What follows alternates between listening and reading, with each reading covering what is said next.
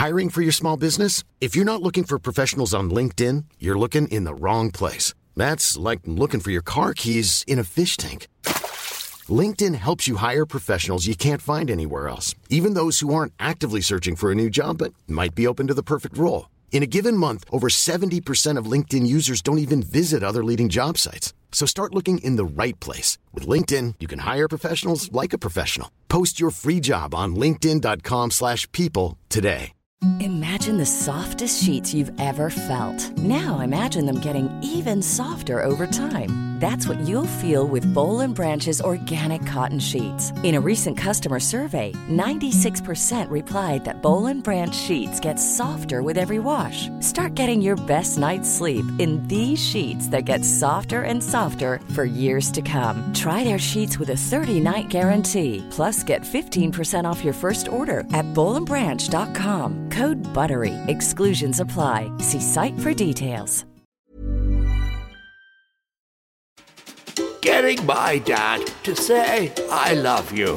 To say what? Say nonsense. Outrageous! Bloody nonsense.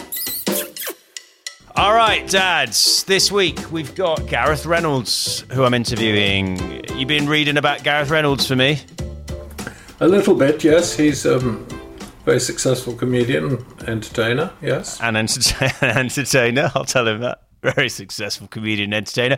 Also a podcaster with a very successful podcast called The Dollop. Well, isn't that an entertainer in the current world? It is. It is an entertainer. Yeah, I wasn't. I wasn't saying you were wrong. I That's just why I was trying to make it the, the, more the broad. You're making it broader. You, you've been very sweet. He's got a very successful podcast, and you should like that. It's about American historical figures.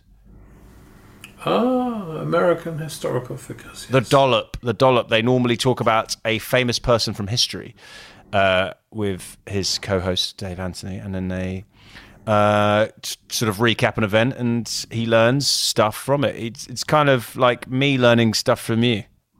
Oh, right, yes, okay. Yeah. So, and he's he's American. He's got a British uh, family. I know that from his stand-up when we've done shows together. So But he, he came from Milwaukee or somewhere up, up, up yeah, he's um, from the the northeast part of America. Yes. where they do quite good beer, I think. I'm going to go chat to Gareth and uh, find out about his parents. So uh, were his? I couldn't work out. Were his parents English? Yes. Yeah, his mum, his mum and his grandmother's English. His grandmother's definitely English.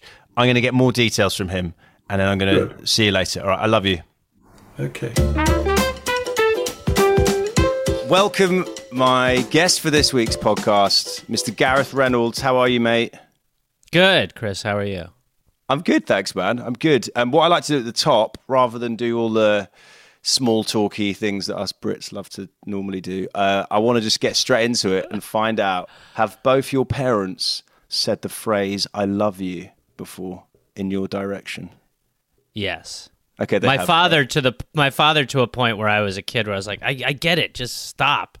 Oh, really? I love you so much. Yeah. Really? Just- he, was, giving very it out all the time.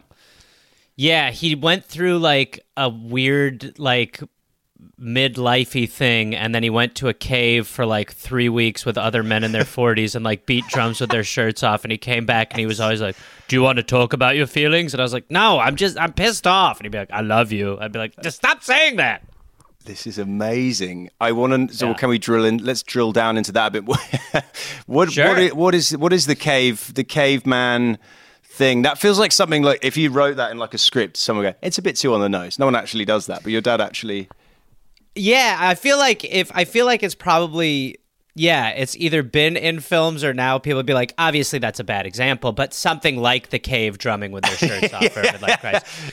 Um, yeah, I mean, he my so my parents were like had the weirdest marriage where like they were pretty much not together for most of my childhood, but they kind of pretended they were, or they were like separated, and um and so I could never really figure out what was going on, and then um you know during one of their many sort of fluctuations, my father was just like really struggling and um and you I mean as you my mother was like my mother is very English in the way that it's like feelings are something you ignore you know what I mean like and my father was like I need to find out what's inside of me as a man and um And then he like told her, you know, and then so I was a kid and she, you know, I'd be like, where's he going? And she'd be like, oh, he's just going off to the cave with other men to just bang a drum or something like that. And then he, he came back and he had like this drum that he'd made and he was like, "Th- I want to explain why this drum is important to me. And I'd be like, uh, I'm like 11. What the fuck is happening right now? That's so fun. Um, Your dad basically had a gap year, a very compact gap year, as we'd call it in the UK. Yeah, yeah, yeah. Yeah, he had like a 40s Rumspringa. Yeah, that's hilarious. And your mum, that's funny that your mum is, because I've seen your, your stand up about your mum and uh, you paint her as this very, very small British lady, uh, which is partly why I wanted to have you on here as an American with British parents. It's kind of a fun little um, juxtaposition of you guys. So she, Yeah. But she, so she was, is she less effusive with the loves than your dad? She didn't go into a cave and bang a drum, and, or was she always just like, I love you, but let's not make a scene about it, that sort of thing?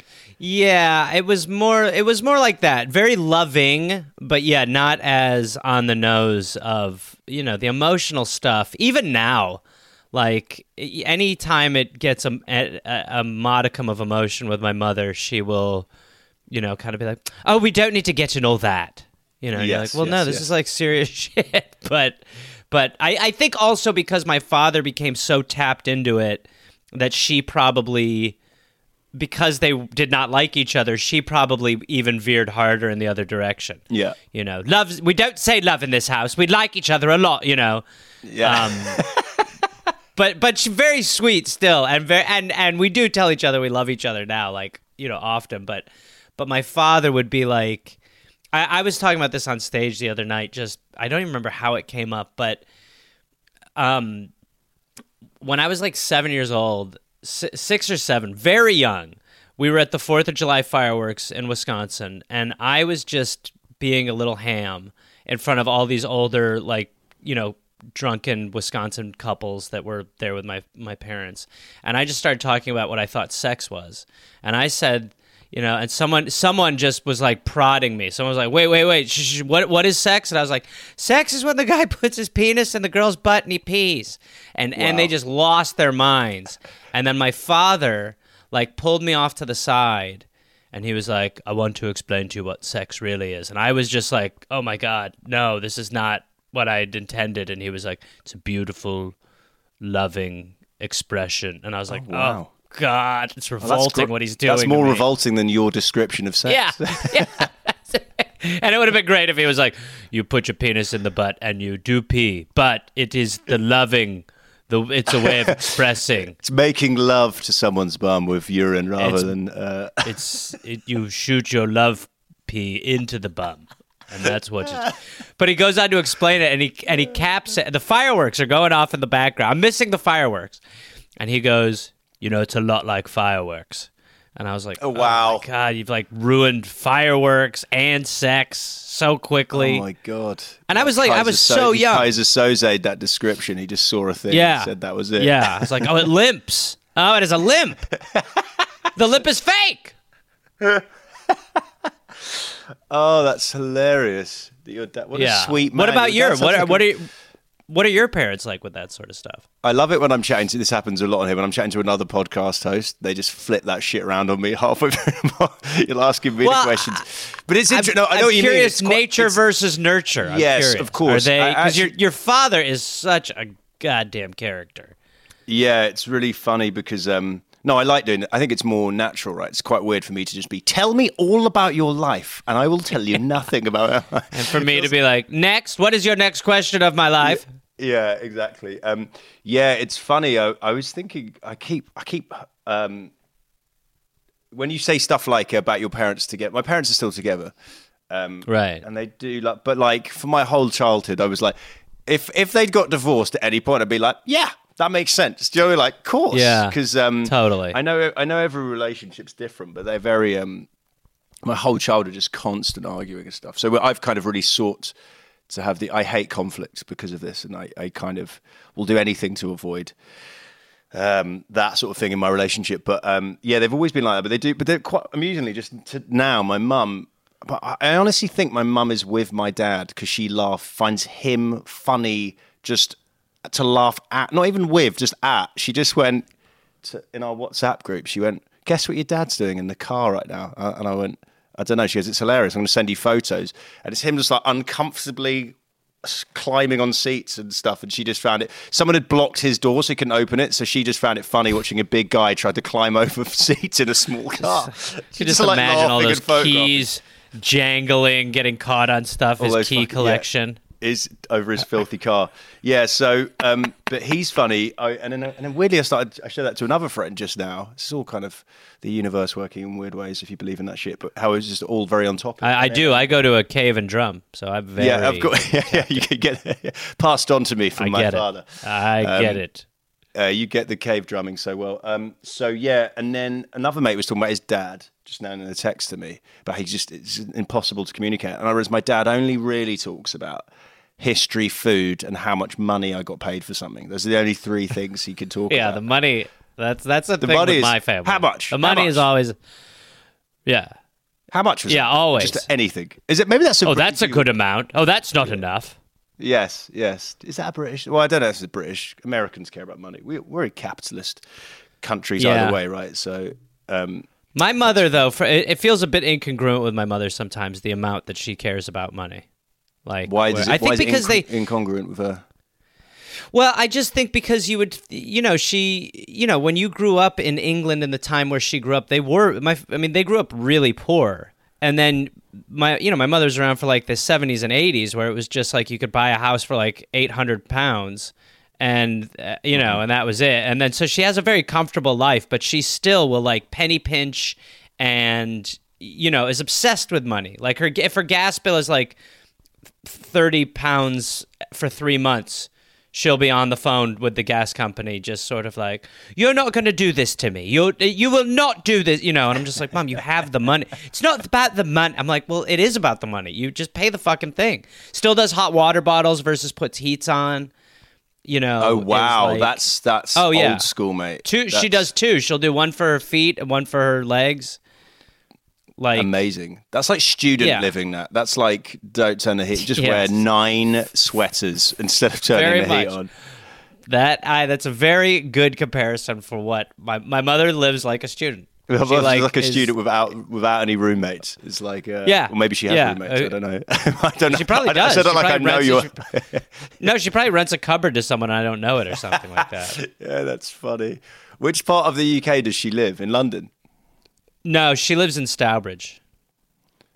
So West Midlands, nearest. oh yeah, yeah, yeah. That's funny. I. I haven't done a show. Oh yeah, okay, right. I know Wolverhampton. I've done a show there. I did not did not enjoy that show at all. Um, nothing against Doesn't Wolverhampton. I'm sure me. people are lovely, uh, but the gig I did was absolutely average. Um, that's funny. I don't. Yeah, that's it's a funny thing that isn't. it? But maybe. But you're saying I wonder why. But isn't that because of uh, growing up? My mum grew up poor, and she's very much. I think it's like I will become poor again if I'm not careful with my money. Is that not where it comes from? I think it definitely it's definitely part yeah, I think it's definitely part of that. I mean, I have that. I I have that completely where I am like you know, I live I think it's partially the parental thing and then I think it's partially that when like when I first moved to LA, my job was I dressed up like superheroes for kids' birthday parties. That was like my first I, job. I, my- did that. I- when we got here, loads of British people were doing that, and um, yeah. Hannah nearly did that as a little side job, and then she got told. I'm glad she avoided it. Yeah, she got. T- I hope. Well, just sorry to tan- tangents on that. She got told if No. you're going to do it, you have to come for training where you don't get paid, and you have to share a hotel room with some other person. She was like, "I'm done. What? No." And then another mate of mine told me he did it. For, there's like different companies, so I don't know if this is one company was like the really rich one, and one was like they'll send you anywhere. And he said he got sent down to like Compton, and some guy whipped a gun out because Oh. Ah. because they weren't happy with what he did, and he had to like run into his car dressed as like Mister Incredible and drive away while someone's waving a gun. People are like, Mr. Incredible, you'll outrun the bullets. What is he doing? what are you he? What? Why is Mister Incredible driving a Fiat Punto? It doesn't make any sense. I, I have a joke about that where I'm Batman and the kids are want to see the Batmobile, and they follow me to my car, and you're trying to just justify why you drive like a broken ass Honda Civic. But um, but but I I did the parties for probably you know probably four years, and then got some good work, and I was able to walk away, and I was like living like an idiot. I was like, I'll buy dinner, all this stuff, and then eventually ran out of money and had to go back to them. So I think that trauma combined with the English you know nature uh, of the way my mother still views poverty is right around the corner. Like my mother will there's a there's a it, it basically sounds like a magic wall in her town where people will just put things on this wall to take and the amount of stuff that my mother will go take that she doesn't need like like stuff like spoons I love or uh just like a, odd ceramics um and she'll hold them up like you know they are a- like animal heads that she's just come back from the kill and you know has just got enough meat to fortify through the long cold winter Uh, and i'll be like Just got but you don't spoon, need any more champagne spoon, flutes A spoon sticking out of the wall, just like a tiny spoon. yeah. above Look, I, I never, I remember that hunt. That was not an easy one. I had to pull that away from a little child's sausagey fingers when he was trying to get his hands on the spoon at the same time. But she'll like hold up like a thing of champagne flutes and be like, "Look at these," and I'm like, "You are. It's just you. You don't need four more flutes. You have plenty." But she you know, so she is very. She was in L.A. one time. She she I had I made her get rid of this, but she found a head of lettuce on the ground and and took it home to prepare. And because it was in the bag from the store, felt that it was okay. And I was like, no, not only is it not okay, like this is just not. You're not in Stourbridge. This is like you know Echo Park. Don't be eating street lettuce. Street I'll buy you lettuce. That's funny. Um, she probably didn't even wash so I it. she think- probably wanted to just blo- just give it a quick blow and rub on her jumper. You know, Well, that'll do. well, she's she's certainly the person who goes. It says pre-washed, and I'm Yeah. like, no, I'm not. I'm not into the pre-wash fabrications. But they've already washed it. I'm like, they haven't. I don't believe that they have. In this country, I don't believe there is a station dedicated to someone like, hold on now, let's get the germs off this lettuce. I agree. Uh, Can I just on on this is another tangent. I I do rinse the lettuce in water, but then I realise what are we doing there? That's not doing anything, is it? Do you know what I mean? It's not. It's not just giving No, it the- a the rinse. water of, isn't.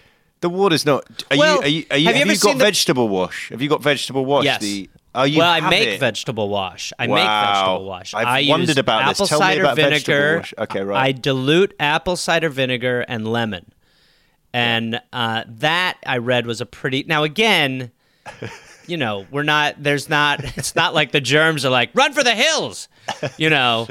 But I, to me, the water wash has never made any sense. The water wash has never made any sense. Yet I still do it like a sheep. And then, but what you're saying is also made me laugh because I feel like anything around the house where you're looking for a natural version, just apple cider vinegar. What is that? What is Uh, it? You- everything. everything. What is it's it? apple cider vinegar and lemon. But everything Sorry, is your leg is is, your leg falling off your body? Just rub a bit of apple cider vinegar. That'll sort that It, out. it is everything is apple everything. You're doing a cleanse. You need apple cider. Well, wake up, take some apple cider. vinegar. I'll put a little apple cider vinegar on that fungus. That'll get Yeah. right rid of it. I can't wait till every- the day that I, so I get cancer and just go. But I had apple cider vinegar all my life. Yeah, didn't that's work. not gonna do it. We're gonna Uh. need to send you to chemo, which is mainly apple cider vinegar. Imagine that. You go in and so what is in this? What is in this intravenous drip? Well, It's, not a ma- it's know. a little bit of lemon, and uh, but it's mainly apple cider vinegar diluted. It's basically a vegetable wash. It's a vegetable wash. It's uh, you know the thing that Gareth Reynolds puts on his lettuce. That's going in your body right now. yeah, then I, I'm like that. Uh, the woman who came up with that than the, the the the blood testing thing from Walgreens, Yeah, yeah, Elizabeth, yeah, yeah, whatever. Rocking Silicon Valley with my they they unmasked me to be only have apple cider vinegar. It's so I can see you doing a big unveiling, just you there, moustache, just in a cool, in, in a in a hoodie and stuff. Hood hood over, Little hood over your head. NSYNC mic. Whip it back. Got NSYNC mic. Hold up a little thing. Not a lot of people realize The future is with us. As I'm in jail eventually. apples, cider, vinegar, combine. oh, funny shit! This is so not about. This is so. This can fit in your pocket. Yeah. Oh fuck me! It's making me laugh so much. Okay. My favorite bit of the podcast. is true when though. We do not Every any- every if you ever Google like any like I anything know. that's just like ten household hacks four of them are apple cider vinegar based. It is always. It's it's fun. That's an observation I think I wrote in my book ages ago. And I've never found. I never. I felt like if I did that at a gig, no one's going to care. What I need is an audience full of you that I can just. I think you'd be surprised. I bet you in California it would go over well. it's true. It's true. I- I mean, you- the other thing with the apple cider vinegar is when you use it, uh, it's like you know when things gross you out that shouldn't. Like, like you, you know, but it's almost like seeing how the sausage gets made. When a big chunk of the apple comes out of the apple mm. cider vinegar, I'm just like, you. oh, yucky. yeah, it's true. This is gross. It's like it's an, you eat these. These are apples. I'm like that is icky and pooey, and I want no part of it. yeah, that's very true. That's very funny. oh man. Try it out next hour. Oh, gross! A- A, pre-cut, a pre-cut chunk covered in cider. Oh my god! I think this came from apples. Oh my god! Horrifying. man, My face hurts from laughing. Oh. What's the podcast about, Chris? Well, you know, a lot of people think it's about parenting, which actually, like most things in life, is actually about apple cider vinegar. It's Yeah, key. the key to parenting is apple cider vinegar. Yeah, it turns is. out. It is. Um, fuck. What were we talking about? We were talking about. Um, it doesn't matter. Oh, anymore. poor.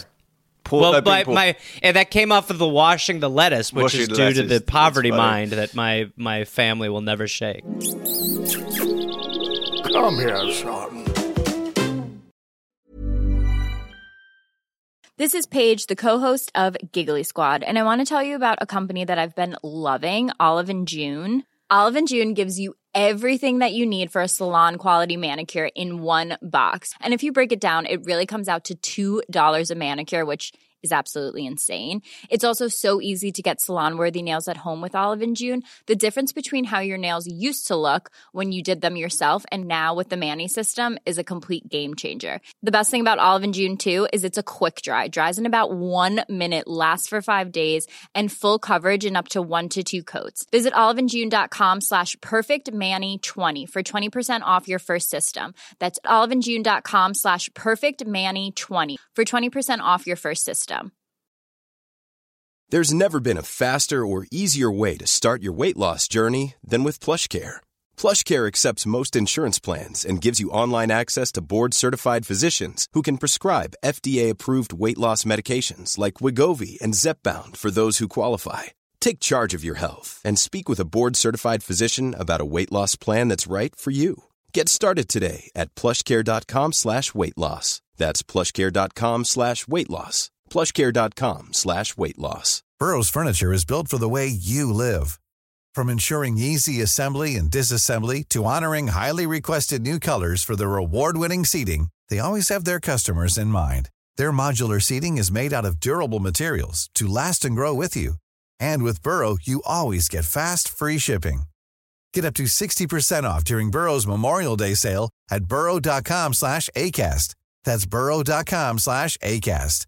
burrow.com slash ACAST.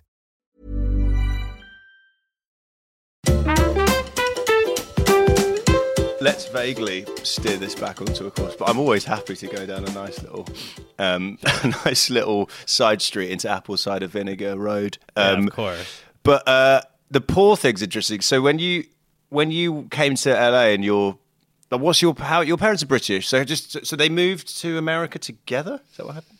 Yeah, my um, my mother had my brother, and uh, we pretend that that father was Robert Plant and left because my, my brother has never met his real father, but he was he was super young. Then she met my father. They got married super uh, soon after that.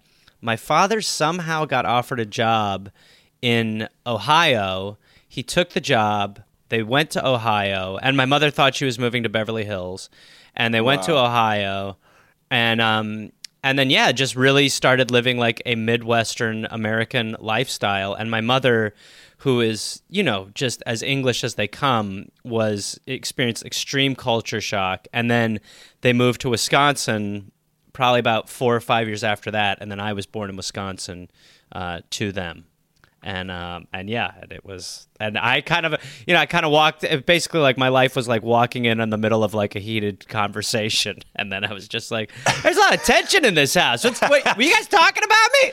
You guys come, you come out your mum's uh, like serve. You come out the womb and like, hey guys, break it up, break it up. All right, break it up. enough, enough. Yeah, the doctors are separating my parents. Now, someone slap the baby when we get a minute. They're arguing over who's going to cut the umbilical cord, and you're just like, someone Yeah. cut the fucking umbilical cord. Yeah, it looks like that apple that came out of the vinegar. Actually, So then, so I'm curious. Then your mum, both British, and then does your does, your mum lives in the UK, and your dad does he live in the UK again, or is he still in America? no, he still lives in Wisconsin. Interesting. So, do you move from there to? That's LA? my way of saying they're not together anymore. Yeah, well, I feel I figured that from context. It'd be um, Yeah. it'd be it'd be it'd be amazing if they were still together after. Yeah, but actually, it would be the only way to make it work. Honestly, yeah, yeah, yeah. Um, what was it? Yeah, what if they're in different countries? yes. Yeah, yeah, yeah. They've just got Yeah. a Zoom. Rela- they've got a long distance relationship for twenty years. So did you? Yeah. When you decide, did you go? You kind of had the weird jobs and stuff. Did you go into entertainment pretty soon after? Did you go to? I don't, yeah, I'm just curious how they took that. Your mum Yeah. with a poverty mindset. So mine was very much like, "What are you doing?" You know, trying to do, do comedy. And when I started making money, she was like, "Okay, cool." And then she saw me do stand up and was like, "I don't know whether you should do this anymore," because uh, I had an awful gig that she first came to. Uh, but I have I have the same first experience with my mother seeing me do stand up. I um Well, t- well, tell me Yeah, that. I mean- tell me that story because I, I want to hear. well that okay well. so so well that was basically my mother had has lived in LA on and off a couple of different times. Um you know, and now kind of splits her time a little bit more betwixt the two, but mainly she's English. Um, but she had lived in LA for probably three years and was getting ready to move back. And I and she had never seen me do stand up and I was actively, you know, on the road and doing gigs in LA pretty often at that point. And um, we were having dinner and she was leaving in like two or three days or something. And I had a gig that night and I said something and I didn't and I you know, didn't really bother me, but I did find it a little strange. And so I think I said like, you know, last chance to see a gig while you're here, but this would not be the gig. I, you know, there's 30 other gigs I would have invited her to. And she, well, maybe, maybe I will come. Maybe I will come. And I'm, I go, ah, well, and it was at. Now, do you remember the Jon Lovitz Comedy Club? no, I, I think I got here after that. Lucky. That Um, that that pause spoke volumes about the. It, it's it. Where it, was it? was. Where I was it knew LA? it was. It was in Universal City. So, Oh, which God, also that is just like the dumbest LA name for a place. Yeah. Eh, but you basically to get to the club, you have to pay like twenty dollars to park in Universal. So it's just like a people are in a huge bad ask mood when for they get someone there. to go. They get bad mood when they get They there. are, and and it's a huge. It's it's. I mean, it's it's part of Universal Studios, so it is like, it's in a mall. It, it is. It's just. It's like on the third floor. It's just a pain in the ass. Um, and I sort of am going like, ah, yeah, it's probably not the best one to go to, but I, but I am headlining quote unquote, which you know doesn't mean like. Hey, here's your the, the guy you came to see. It's really, hey, this guy. We're gonna make this guy go last. Hopefully, he doesn't bail. And how how long And, have you um, been doing stand up at this point? How lo- how how how experienced do you feel you are? probably about six ish years. So I'm, I definitely have good decent. material, You're but I'm decent, yeah. definitely, yeah. I'm definitely having shows still that are you know not great, but more shows are good than bad. But this this club. I knew was not great because they they kept offering me headlining spots. So I'm going anywhere that's offering me this amount of headlining spots is not. Yeah. There's something bells. wrong. Like I don't even want to tell them that this is a red flag. Yeah. Um, and the club was set up with, first of all, you didn't need three tiered seating because, again, it was not like the opera, and people were not attending this club, as you can tell by the fact that it's no longer with us. Yeah. But it did. It had it had like a smaller downstairs, and then it had like a second tier, and then it had a third tier. Oh, so God. it had like enormous theater seating, but it was like 150 seats or something like that. It was it Mm-hmm. was just not from design. It was like if Bar Rescue came in, the guy would lose his shit so quickly. Uh, he would just be screaming at like, "Get- "Bring me the architect!" And um, and so I, I tell her, you know, I'm like, I'm setting expectation, like, you know, this, it's not the best club, you know, and, and, and I get there and they've, it's one of those shows where it's like, all right, there's 15 comics and then you'll go up last. And I'm going, oh, for fuck's sake. So by the time it gets to me, the room is just dead. The people are sick of it. Whether there's been good comedy or bad, people are leaving. There were probably 40 people to begin with. Oh, by the time it gets to me, it's dropped down to about 20 people. And by the time it actually gets to me, I see people getting ready to leave.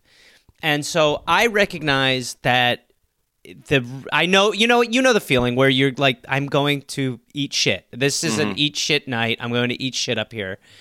And I say to my mother, I go, I'm going to bring you up on stage and have you sit next to me while I do this. And she's, well, why, why? and I said, because this room is dead, that I need to do some. uh, So I'm like, I'm going to get up there and then I'm going to bring you up. And she's like, okay, I'm just anything to like spike the rating. So, so I get up there, you know, and I go, uh, you know, it's funny. My mother has never seen me do stand up before, and since this room is uh, uh, toxic, I'm going to bring my mother up here and have her, so you guys can sort of listen to me, but also watch my mother watch me do stand up for the first time, which I'm like, maybe it will get a pulse in this room to some extent. So I bring up a little chair, sit her down, and she's there. And it, it again doesn't move the needle much. It's not like people are like oh i'm gonna stick around. People are still leaving. People are like this is weird. Um, but so she's sitting there and you know I, i'll go on like a six minute chunk that at times murders and it just dies. And i'll look at her and i'll go you see this normally does well but here it is Oh, God. bombing. I'm feeling. and as I'm, I'm doing probably 20, 25 minutes, and at one point, as I'm going through it, I am doing a bit, and I look over, and she is picking lint off of her leggings. She's like in her own world. Amazing. She is totally ignoring me, and I'm like, "You're ignoring me, and you're on stage, and I'm your son, and you've never seen this before, and you're disinterested." And um, yeah, and it was just it was a merciless, a merciless beating. With you know, She- just what did she say no- afterwards? What did she say afterwards? That's what I'm. what she said afterwards was, "Oh yes, uh, no, I mean I thought it went all right," and then she kept saying, the couple days after the idea that I brought her up on stage, she she thought was admirable. I kept thinking that that was a good idea. You did that. That was a good idea that you've done that. you know, so she found she thought it was uh, impressive that I was trying to solve the puzzle, but acknowledged the fact that yeah, there was just no pulse in the fucking room. The room was dead. Amazing. So when, but then is, that's having seen you eat shit, and then probably go. Oh, but like, was she supportive bef- when you went? I'm going to do this before she'd even seen you. Was she still supportive after that? Like, was your? da- I'm I'm interested because the thing I, I kind of always talk about on this is like the two kind of things are a fearlessness and a hard, hard fearlessness and hard work are kind of two things. Fearlessness and, and the desire to want to have this alternative career and the hard work to succeed at it are the two common denominators. So I'm just curious of whether they supported that alternative avenue for, for work and also whether you know you're a hardworking guy from the outside it seems. Anyway you might be fucking completely just lucky. But it's so it you do your podcast you're on the road all the time. So yeah you've you've you've worked hard to get where you are. So i'm like did you get does the hard work get installed in you as well as the fearlessness from both or either? Yeah, I mean, well, I, the first part, I mean, I think, you know, I gravitated to. I was not a good student. The only thing that I had ever really achieved in in school was drama or acting or or uh, improv. I started doing a lot of improv in high school, and so I think that.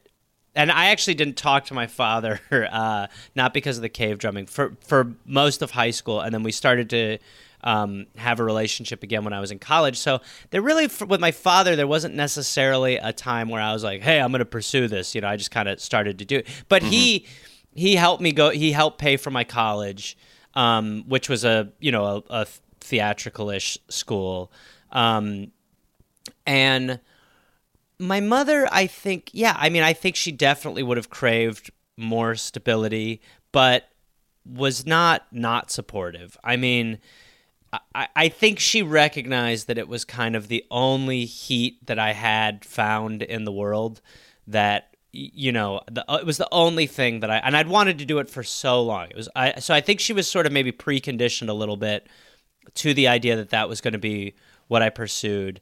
But even then, when I moved to LA, you know, I mean, it was. I, I remember one time I was, I worked construction for my brother for a, a good time too, and I remember I like, I'd I'd made a pilot uh, for Comedy Central, and it got passed on, and then and then things. This is right before I went back to kids' birthday parties. Things were really starting to kind of just fall apart, and no. um. And I remember my brother at one point. I needed to borrow money from my brother, and I was just sitting there eating a free meal at his house with his wife, and you know who they were there. And he just goes, "So what's your plan?" I oh was just like, I just was like, I don't Jesus. know. Yeah, and um, so, but but so she definitely.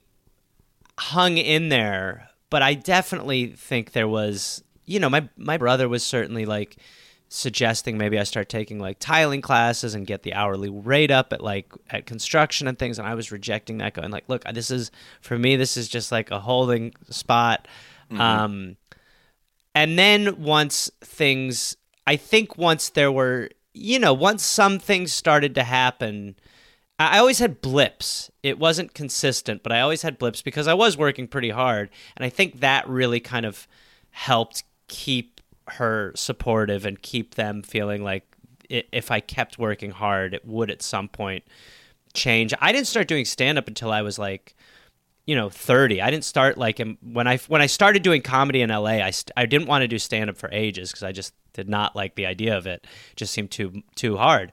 Um, but then eventually I bit the bullet and just kind of like went into that and that that you know that opens up a whole new avenue and then podcasts you know really helped me a lot. So I think since then obviously they're like supportive, but it it was tough. But they never were like, "Have you thought about being a lawyer?" or anything Okay. like that. You know, there was never, never, that, talk, pressure. really. Interest. What, Yeah. And what did your what did your did your mum have a job when she was in Wisconsin? Yeah, she was a she was a toy sales rep, so she would go around to toy companies and, and try to sell them toys. Uh, Interesting. Was she success? Well, yeah. is she successful? Were, were like when so when you were a kid, then was she out? Were, were both parents out working even before like your dad kind of lost touch? my my dad had a more traditional, you know, day in a, in Wisconsin job, but yeah, my mother was on the road a lot. My mother would go drive, you know, she would drive all around the Midwest, and yeah, they they both She did was well. a, she was I the mean, road comic. Uh, she'd like put she the was totally the road comic. well, it's always so funny now because I'll be like, you know, uh, I've got to go to you know whatever New Jersey this weekend.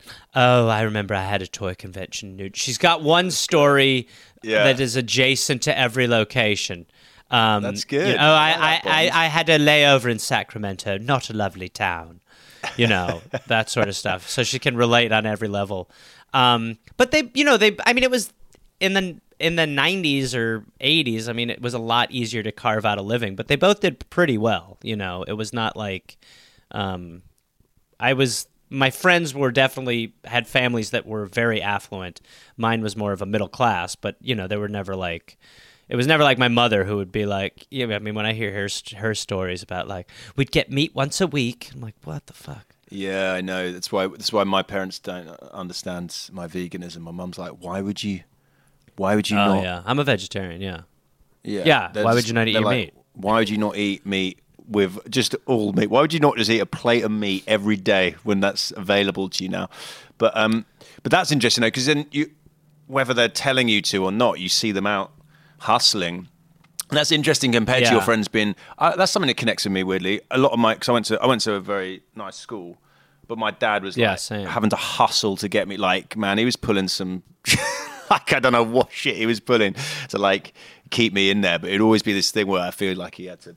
I don't know, like mug He someone probably just day had before he to pay the keys that worked on certain doors. yeah, yeah, Just so sneak many- you in. If anyone hasn't seen on my Instagram, I'm Gareth must have seen this video. My dad has so many keys. Uh, he there's like few, no- and they- like about 50 keys on his key key uh, It's- keychain. It's crazy. Lunacy.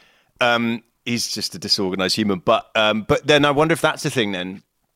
When you're around those people who have everything relatively easily, and your parents are like, not necessarily, it's not like they're every day like, I gotta work. do you see them just having to like constantly be hustling to give you a decent life. It's sort of that's ingrained in you. So when you go into the comedy, you're like, well, I can either just, well, you said you had a Comedy Central thing, and it didn't go. You could have just gone, well, that's annoying. I'll wait for the next thing. But then obviously there's part of you that is inbuilt to keep hustling and keep doing those kids parties to keep you afloat whilst uh, whilst you're kind of working on your stand up.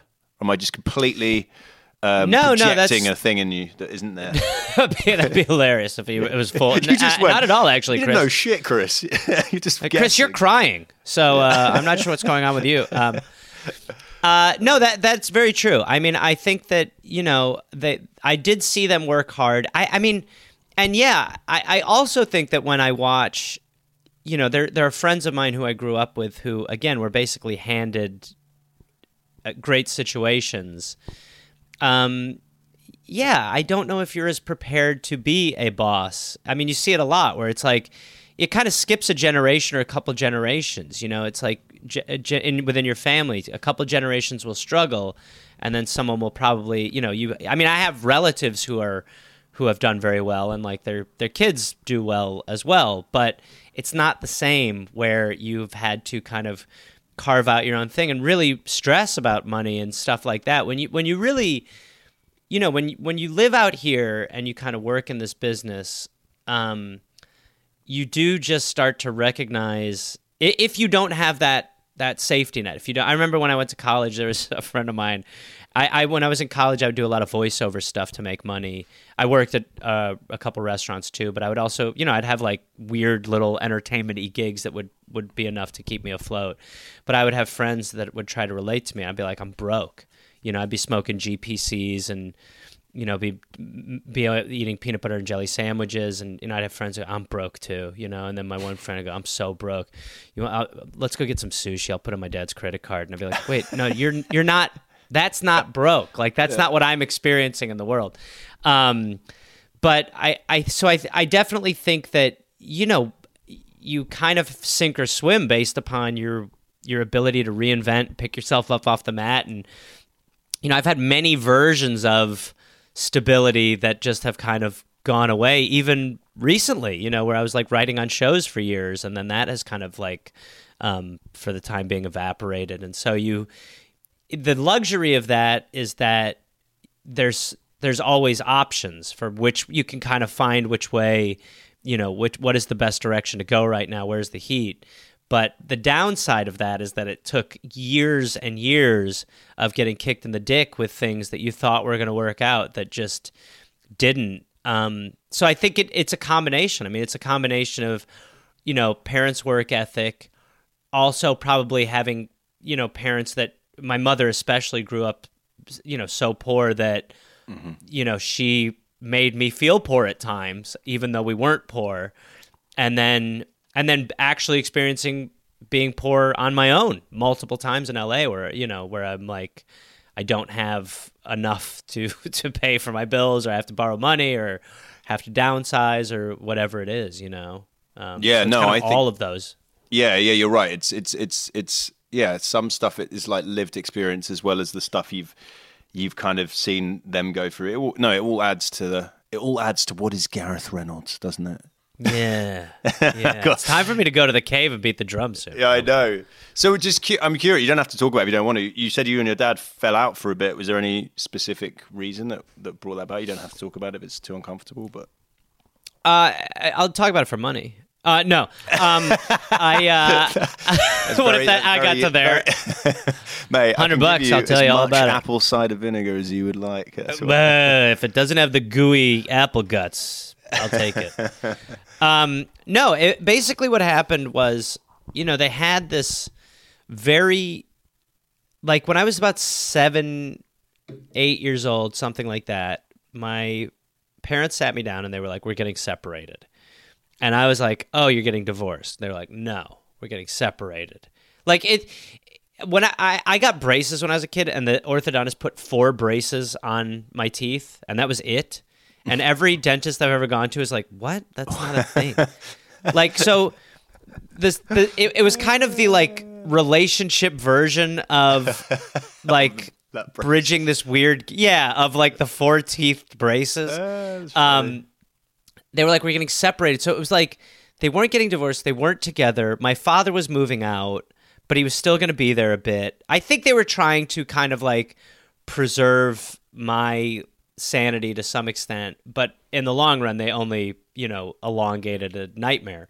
But so it was very confusing. And that went on for like seven years my parents would be back together it would seem mm-hmm. like. There, they were there were no like updates where they were going just so you know we're trying to work it out. Now he's leaving again. I would just kind of be sitting there going like oh he's back. He's moving stuff in. He's sleep, spending the night here. They're sleeping in the same bed. Oh he's leaving again. He's not coming back. Oh he's back but now he's sleeping on the couch bed. But they still seem to be like kind of affectionate towards so i was always Your trying dad's to like an gather, australian does like an Australian, just keeps coming back and crashing on the sofa. yeah, yeah, he's just walking about. Yeah, yeah, and he uh, and never had shoes either. Yeah. Um, so very similar.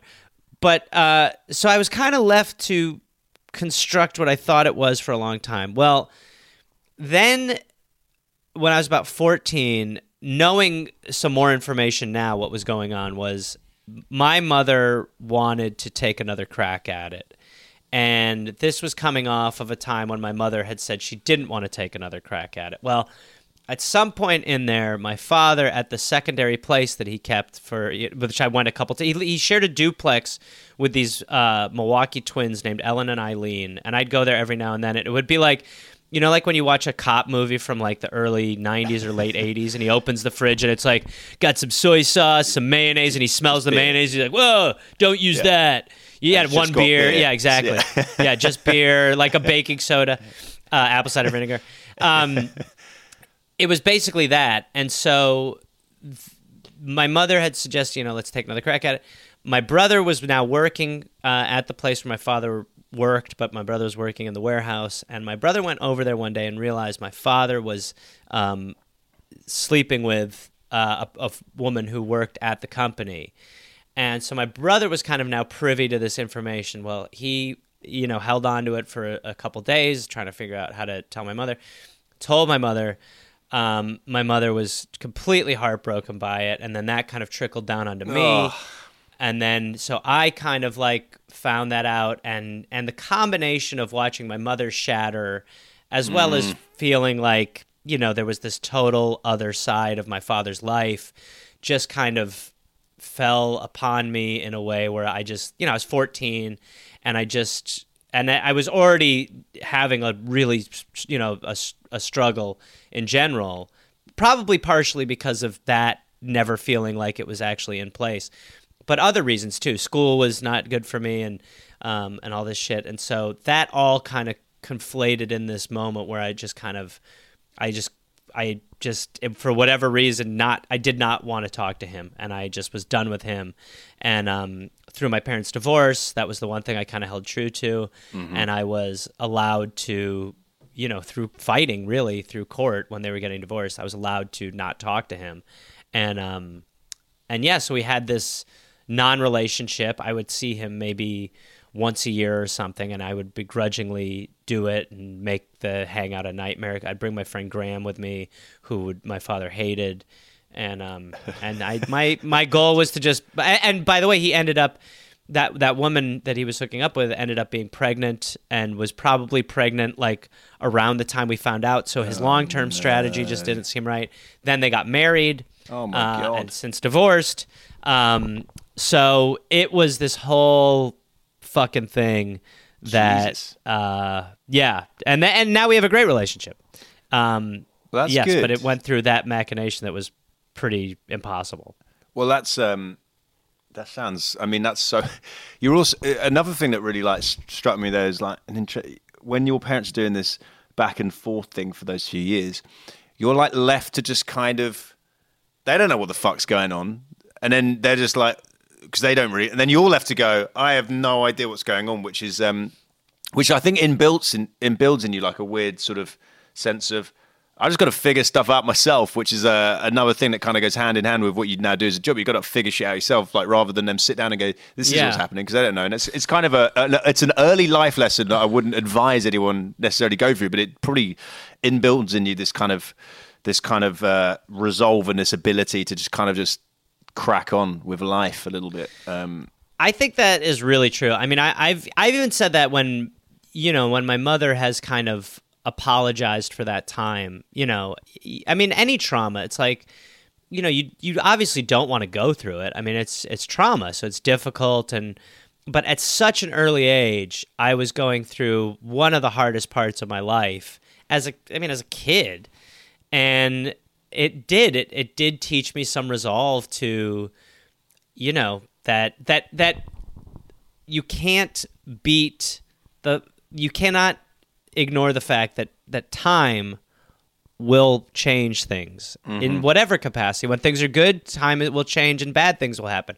When times are bad time will change and and better things will be around the corner. So um and it did it it teaches you resiliency i mean it, I, I mean like you're saying like obviously like nobody my father and mother weren't waiting around the corner like you see now you're ready for like they were just Yeah. fucking idiots who just were not communicating to a child emotionally um but yeah, it did. It really it it I, I've I thought that a lot. I also think it's completely like fucked up my ability to have like a normal relationship. Um, you know, where I live in fear of the pending pain. Of that course. can like I'll I'll end a relationship early that's like going pretty well. Eh, it's not going to work out, you know. And they'll be like, Yeah, we, that's we love each other. I know we love each other, but it's just who, who are we kidding? I mean, we're, we're sitting here playing house. Come on, this isn't this isn't interesting. I used to have Yeah. um, I used to just similar commitment issues, but was I don't think I ever got that far. I would just be like, I am not even going to give this the opportunity to be in I any do way that good now, yeah. because I didn't Yeah. want to have a relationship that I. But then you just.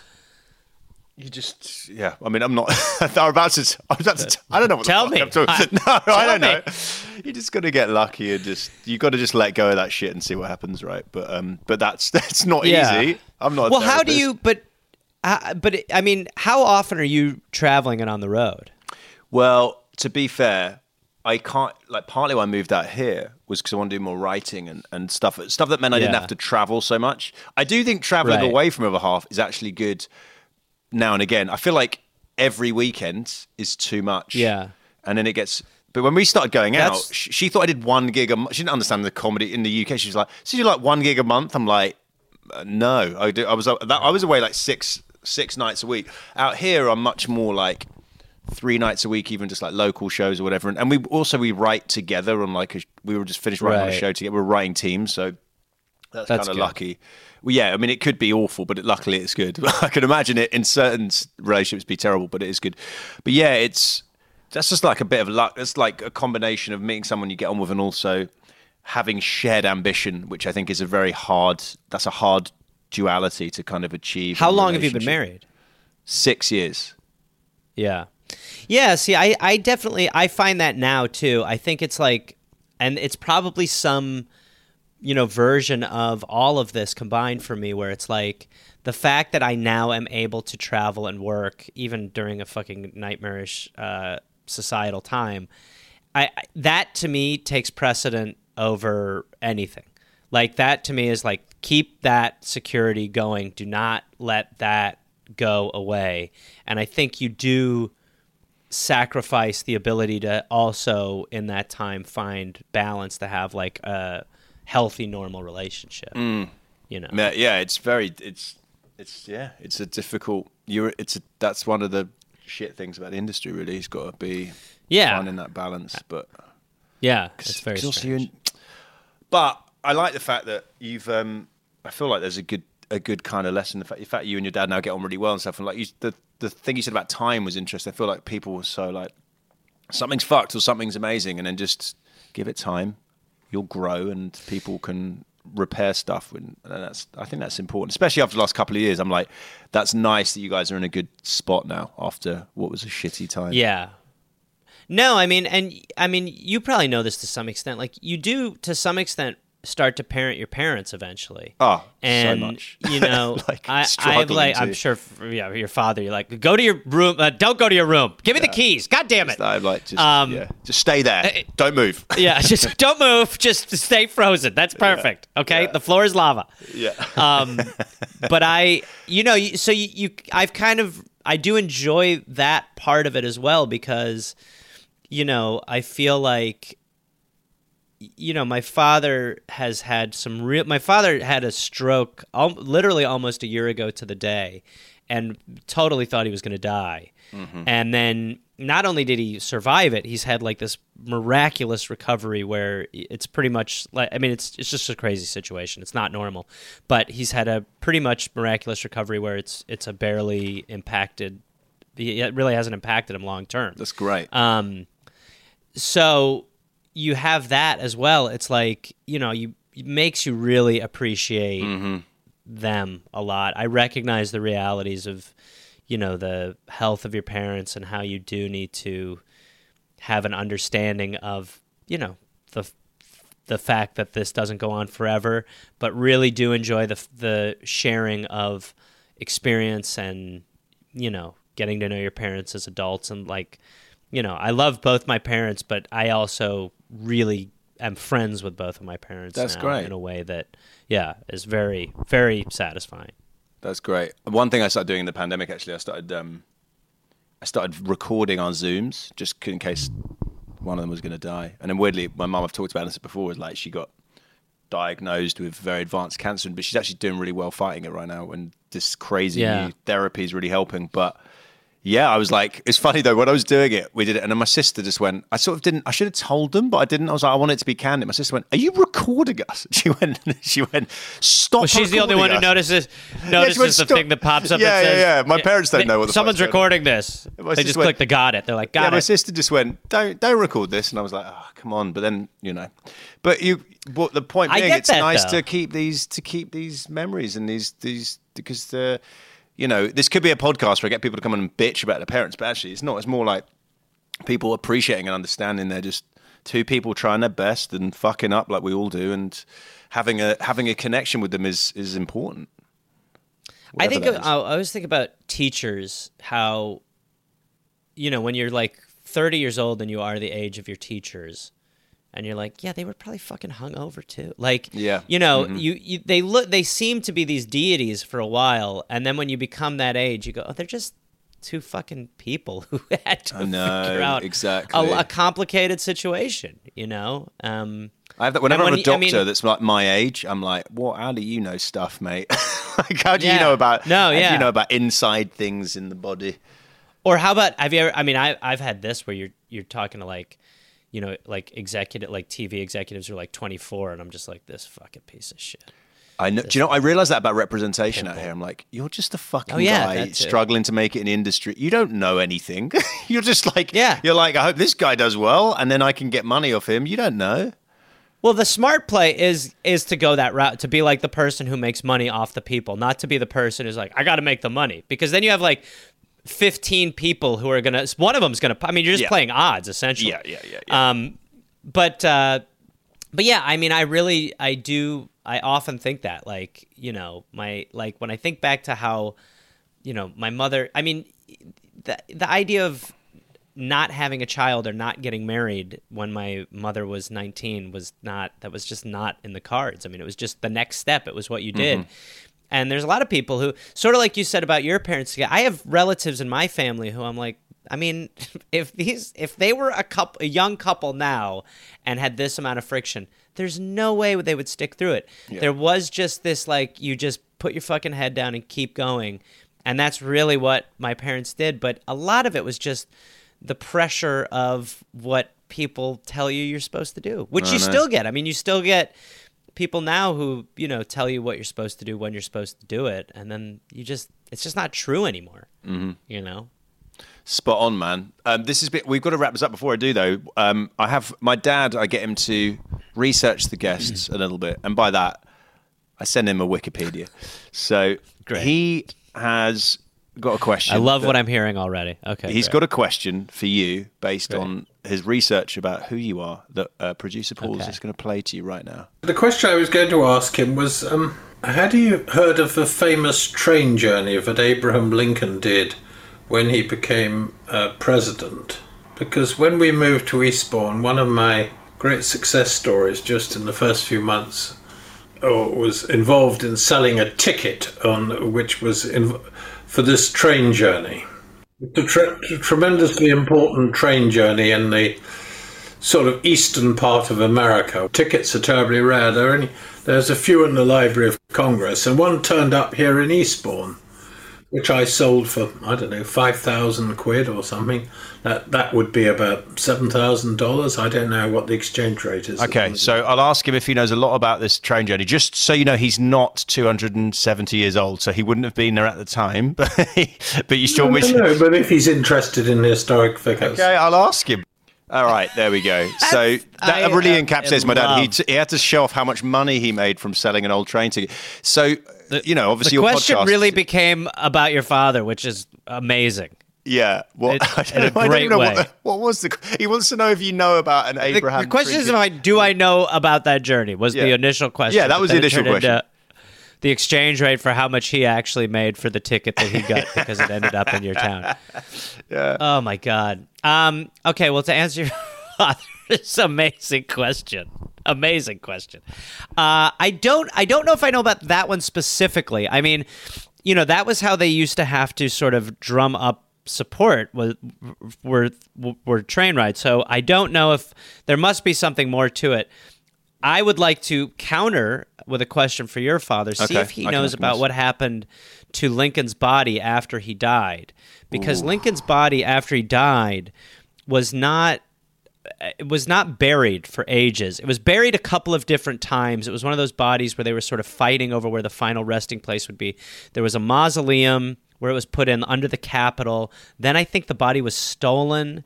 Uh, then it did actually, I believe, do an, its own like tour where people could go see. You know, this is when they would be like go see bodies. So ask him that and see if he's gotten uh, any tickets for that journey because that would probably be worth a pretty penny. All right, I'll, uh, that will be asked on the Patreon, which is coming with this series. Yeah. So that will be. Oh. I'll throw it back in his face, see how he handles it. Yeah. He'll probably know. He knows. That's what he. I said to you, he knows history, food, and money. Those are the Well, two my things. my podcast, the thing is that I am the one who doesn't know anything. So I You're feel like the- we've yeah. maybe covered some of it on there before. Mm-hmm. But my, on my Wikipedia, it must it must say something about how I like it's a historical podcast. Yeah, you're he's probably like, overestimating This guy knows history. how how yeah exactly how detailed. My dad's not going to learn that you're the one that is the no, uh, no, he just knowledgeable. he saw it's a history show, so He he's just like, saw this guy history. knows his shit. He saw history. Yeah, he right. saw America. He said Abraham Lincoln. Yeah. That's what he did.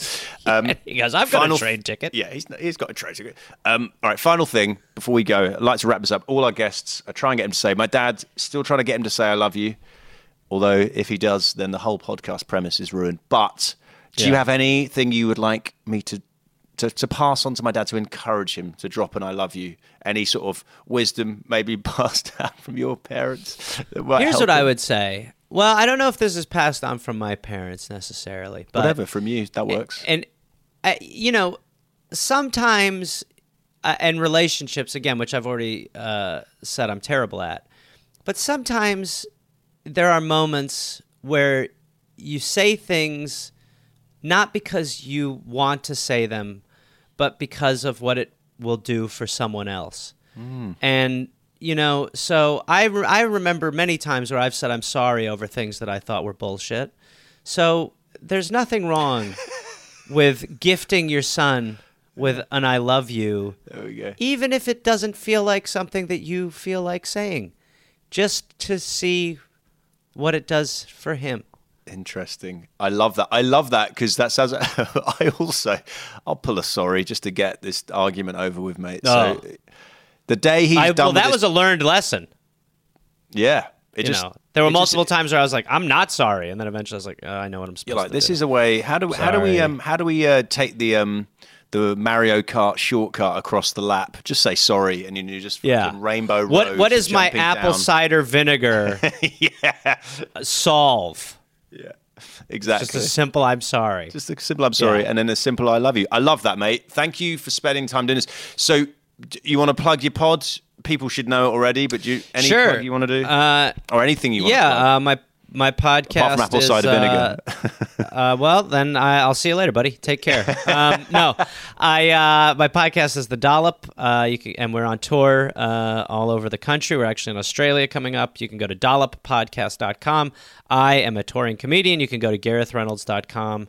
Uh, and if you like stories about uh, English parents, if I remember when you saw me do one of my sets at West Side, you said to me, "God, you really got the English." like Yeah. there's, and it wasn't even. It was really through just linking material. But eventually, I was like, "Yeah, there's like a 15 minute chunk here where I am just slagging off the English." After I'd been Um, on as can- well, so it was like you were like, "Fuck this guy." Yeah, right. yeah, yeah, yeah. That's right. Right after you. Um, so you can go to GarethReynolds.com for uh, any of that information. Awesome, mate. Thanks so much, man. I love you. Thank you. Love you. See, feels good, doesn't it? I, really, I like throwing that out and seeing who's like, "Oh, I'll say that back," and you were like, "Oh, I guess I, I have to say it, even though I don't really want to." I love you. love you. A podcast from producer Paul.co.uk. Imagine the softest sheets you've ever felt. Now imagine them getting even softer over time. That's what you'll feel with Boll and Branch's organic cotton sheets. In a recent customer survey, 96% replied that Bowl and Branch sheets get softer with every wash. Start getting your best night's sleep in these sheets that get softer and softer for years to come. Try their sheets with a 30-night guarantee. Plus, get 15% off your first order at bollandbranch.com. Code BUTTERY. Exclusions apply. See site for details. Hey, it's Paige DeSorbo from Giggly Squad. High quality fashion without the price tag. Say hello to Quince. I'm snagging high-end essentials like cozy cashmere sweaters, sleek leather jackets, fine jewelry, and so much more. With Quince being 50 to 80% less than similar brands. And they partner with factories that prioritize safe, ethical, and responsible manufacturing. I love that. Luxury quality within reach. Go to quince.com slash style to get free shipping and 365 day returns on your next order. Quince.com slash style. Hi, I'm Daniel, founder of Pretty Litter. Cats and cat owners deserve better than any old fashioned litter. That's why I teamed up with scientists and veterinarians to create Pretty Litter. Its innovative crystal formula has superior odor control and weighs up to 80% less than clay litter. Pretty Litter even monitors health by changing colors to help detect early signs of potential illness. It's the world's smartest kitty litter. Go to prettylitter.com and use code ACAST for 20% off your first order and a free cat toy. Terms and conditions apply. See site for details.